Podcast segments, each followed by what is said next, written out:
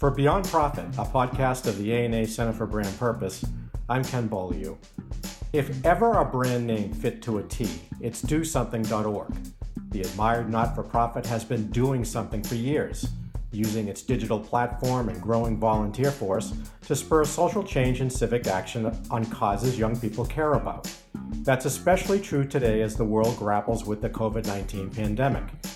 Do Something relies on more than 5 million members, representing every state in the U.S. and 131 countries.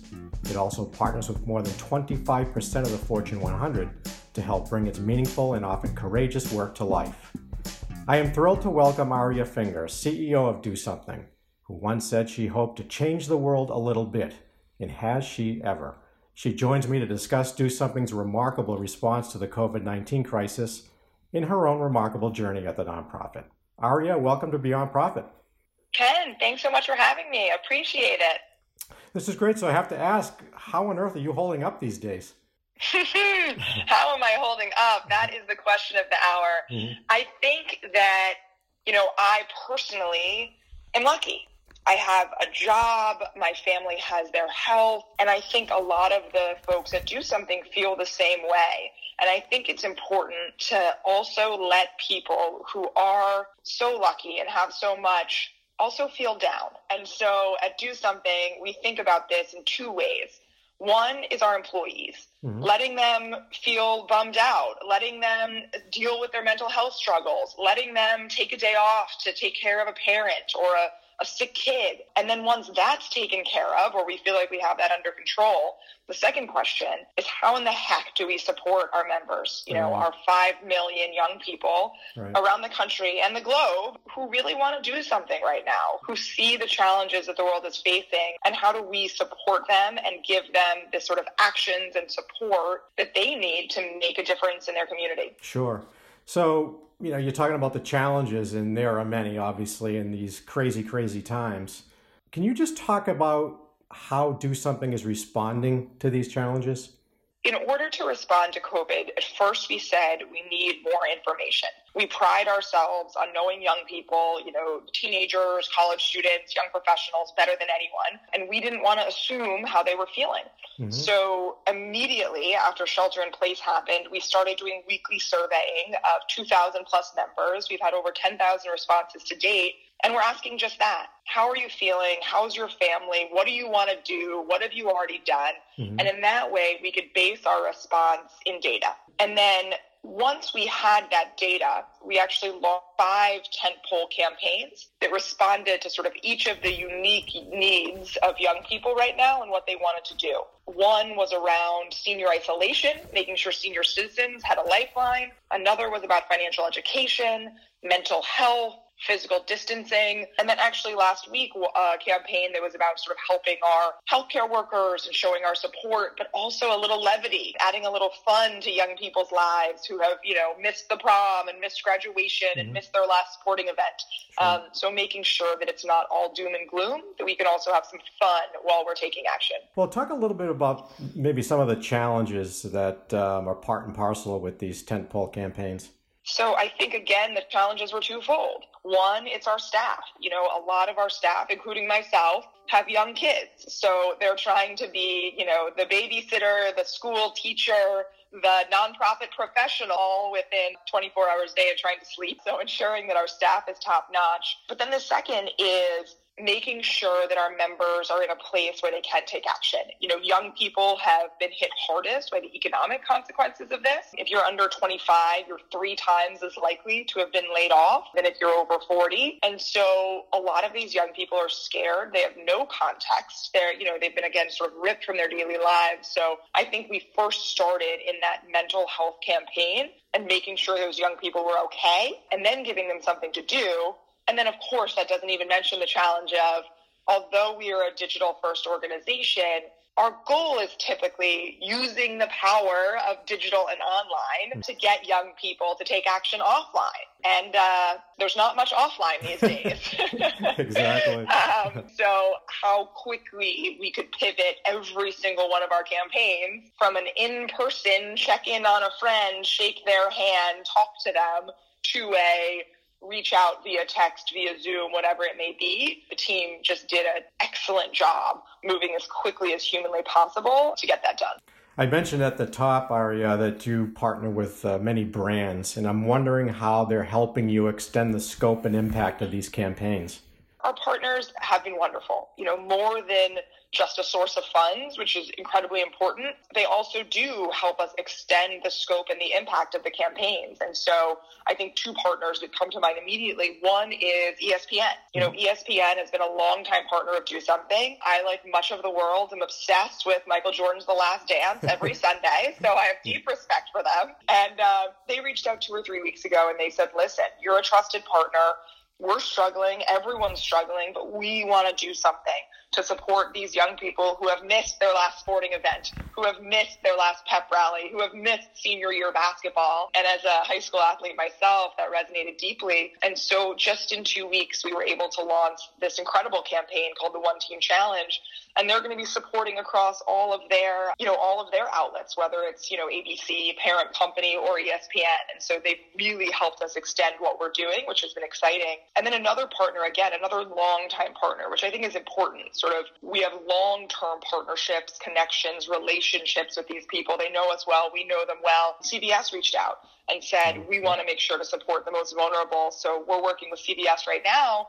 We typically work on them, uh, work with them on anti-vaping initiatives and anti-smoking initiatives, but we're of course pivoting and we're doing a COVID response to help the most vulnerable in the back to school timeframe. Mm-hmm. So again, just really valuable to have these deep relationships with partners who care about you know their own communities but also the community at large it sounds like your organization's at a place now where these brands are reaching out to you you know versus the other way around or is it a combination of, of the two it's certainly a combination. You know we probably maybe it's about half and half. We have our sort of long-term partners who reach out to us and we have great relationships with. And then you know, actually mental health is a great example. We were looking to do mental health and we really wanted to focus on men's mental health mm-hmm. because we felt like it didn't get enough conversation. And so we reached out to Harry's. We'd never worked with them before. We just had a friend over there and we said, we love your commitment to social change. You know, they give 1% back automatically. We spent the better part of a year crafting a campaign and launched a men's mental health campaign earlier this year, pre-COVID. Mm-hmm. And then of course, when the COVID epidemic hit, we pivoted that campaign to be for folks of all um, all genders and uh, making it more COVID specific, you know, and it's been incredibly successful.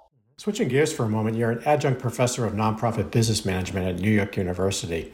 I'd like to hear your thoughts on how nonprofits as a whole are answering the call during the pandemic. I think, you know, whatever you think about what governments are doing, whether that's local governments or federal government, the truth is, is that nonprofits are the ones who are sort of designed to pick up the slack mm-hmm. when the government isn't cutting it. And we know right now, you know, regardless of what's, what's happening from a policy perspective, there are people who are struggling. There are people who can't pay rent. There are people who can't feed their families. I mean, we've all seen the hours and hours long wait at food banks across the country. And so one is like, I just want to give some shout outs to the nonprofits. These are folks who, you know, they're not making a million bucks. Right. They're doing it because they love it. And I think most of them have done such an incredible job all I'll say is that so often nonprofits are working on these, you know, shoestring budgets. And yeah. so they don't necessarily have the money to invest in technology or you know the digital tools that would enable them to sort of move quickly from an offline to an online world. And so i don't fault them for that. They're making their best decision. But i just consider ourselves lucky to do something that we had those digital tools so the shift wasn't as great as some folks who just don't. So, so most of all I, I want to say thank you to the nonprofits out there. They're certainly doing their best also with a you know depleted workforce family childcare issues whatever it might be. When you look at your COVID efforts to date, and there are many, and they're represented on your website.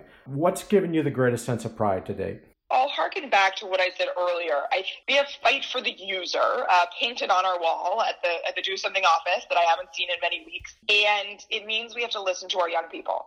And so, one of the interesting things that came out of our research was that young people didn't all want to take action on COVID some of them said, you know, I'm already doing this, I'm already doing that. Like sometimes I just want to take action on something that's unrelated. I, you know, I want to do something on climate change. Still critically important. We can't forget about it. And hmm. so I'm most proud of sort of the data driven response from our organization, which was quick and included campaigns and actions and issue areas that might be unexpected You mm-hmm. know, it might have been unexpected to have climate as one of our campaigns. It might have been unexpected to, you know, focus on such quote unquote trivial things like missing your last sporting event when there are more serious things going on. And I'm just proud of the diversity of the campaigns we have launched because I think we've really covered the gamut from the most critical to maybe only critical to 10 or 20% of young people, but that's still millions of young people. And so I think that's the right approach. Has being data driven uh, always been part of your DNA, Aria?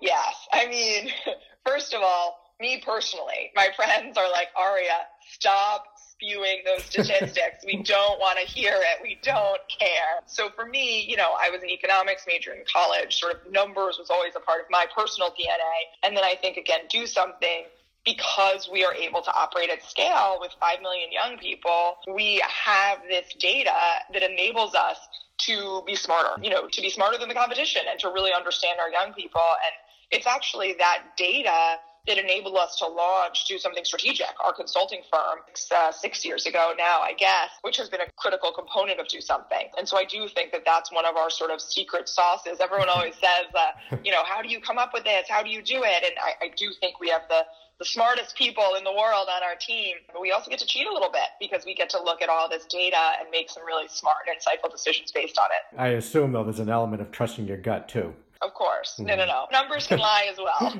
exactly. So, all right, just I have to ask do you feel that DoSomething.org was made for this moment in history? You know, that it plays right into your purpose as an organization? That is a lofty question. And I think for all of the reasons I said earlier, because young people are digital first, because our organization is digital first, this is a time that we have been able to weather more easily than others. Mm-hmm. I mean, I'm just thinking about, um, you know, our big focus for 2020, or one of our big focus areas was voter registration mm-hmm. and voter engagement and ensuring that young people had a voice in November. And as we see other organizations who rely, you know, 80% on on the ground voter registration techniques, you know, struggling, of course, we were always 70 to 80% digital. And so our program, we quickly moved it online and uh, are sort of continuing without a beat. So I do think that we are pretty well suited for this moment in history. To be clear, I don't want that to, I don't want that to continue. Right. Um, I would be much happier if we were ill suited for the times that we are in. But again, we are lucky to be well suited to a, a digital, a digital first world. So you yourself, quite the remarkable journey at Do Something. You started as a associate, I believe, and now you know you've worked your way up to CEO. You know, it's quite the climb. What gives you the inspiration, the motivation, etc., to just keep on doing what you're doing and moving forward? So there's certainly two things that I would attribute attribute this to. And the first is you can't understate how important it was for me to have a boss who believed in me. And she was my boss from the time I was 23. And when I was 25 or 26, you know, she said to me, You're going to be CEO. And I said, What are you crazy? I mean, I didn't know anything. I was green as they come but she saw something in me. And so she made sure I got all of the relationships and networking and smarts and experience and everything I needed to be CEO. And that again is invaluable. And, and, and it's Nancy Lublin, our previous CEO, and she's still one of my closest friends today. But even that, you know, even because I was becoming CEO of an organization that I had been at for 10 years, it was still and still is so hard. So I think what sort of keeps me going is that I have a pretty decent sense of my strengths and I have real confidence in my strengths and sort of bred from my lovely parents and, and my childhood and sort of every positive thing I've ever had. And so I know that even on the worst days when I'm doing a terrible job or my weaknesses are coming up, I know that at least there's some things I'm good at and I know that my heart is in the right place. And so I just try to keep things in perspective. Am I the perfect CEO? like so far from it. uh, you know, do I do some things okay? Yeah, I think so. And so you got to focus on that for confidence and then look at everything you don't do well uh, for improvement. And so that's given me the, the strength to put forward. And I'll just say lastly, you know, it's a huge, I'm not so young anymore, mm-hmm. but, uh, you know, I became CEO at 32 and it was a huge vote of confidence wow. from our board of directors, our staff, everyone to let me do that. And, um, I don't want to let folks down. You know, I don't, I don't want to be seen as, mm-hmm. as, as the person who, who failed to do something, especially amidst these tough times. So mm-hmm. I also see it as just an enormous responsibility that I'm willing to take on, but I hope I don't let anyone down. Now, are you the type of CEO that enjoys interacting with the entire staff? Of course. Yeah. yeah. I actually think that's the that's the one bummer. Well, there's so many bummers about being CEO, to be clear, mm-hmm. but uh, that's actually the greatest struggle. Is mm-hmm. that um, you know you don't have time to chat with everyone, and uh, you know you can't be candid. Everyone, you know, around the CEO, you know, they're probably saying different stuff than they would say otherwise. I am such a people person. I would like nothing more than just to chat with my wonderful employees, you know, sure. all day long, every day. Sure. So, lastly, as I mentioned at the top, you once said that a goal in life was to change the world a little bit, and you know, a mission accomplished accomplished, I would say. So, what's next for you?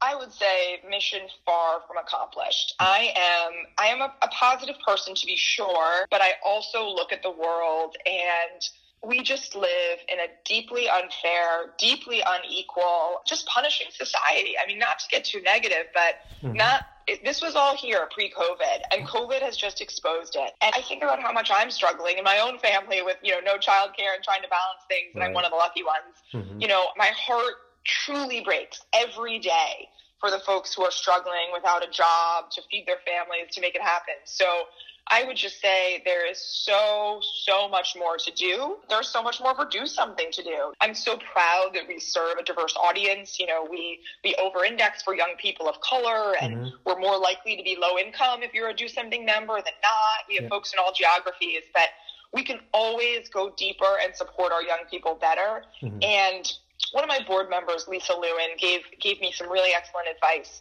She said, you know, throw out your 2021 playbook whatever you thought young people were going to need in 2021, it's not right. It's not true. It doesn't matter anymore. Young people are going to need a totally new set of campaigns, supports, and I think that's going to be important to do something over the next six months is again to listen to our members and truly provide them the support that they need in 2021. And then, of course, the tools that they need to support everyone else, because ultimately that's what we're about, you know, empowering and activating young people mm-hmm. to help themselves, but then help those around them and help their communities. So, um, we have a lot of work to do over the next six months to sort of recreate our 2021 playbook. And uh, it's daunting, but it's certainly important. And I have no doubt we'll step up to the challenge. Yeah, and I have no doubt either. And uh, congratulations on, on everything your organization has done today. You've really done a remarkable job. And thank you for okay. joining me on Beyond Profit. Ken, thank you so much. I really appreciate it. So, to learn more about ARIA's organization and get involved, visit dosomething.org. That's dosomething.org. Until next time, thanks for listening.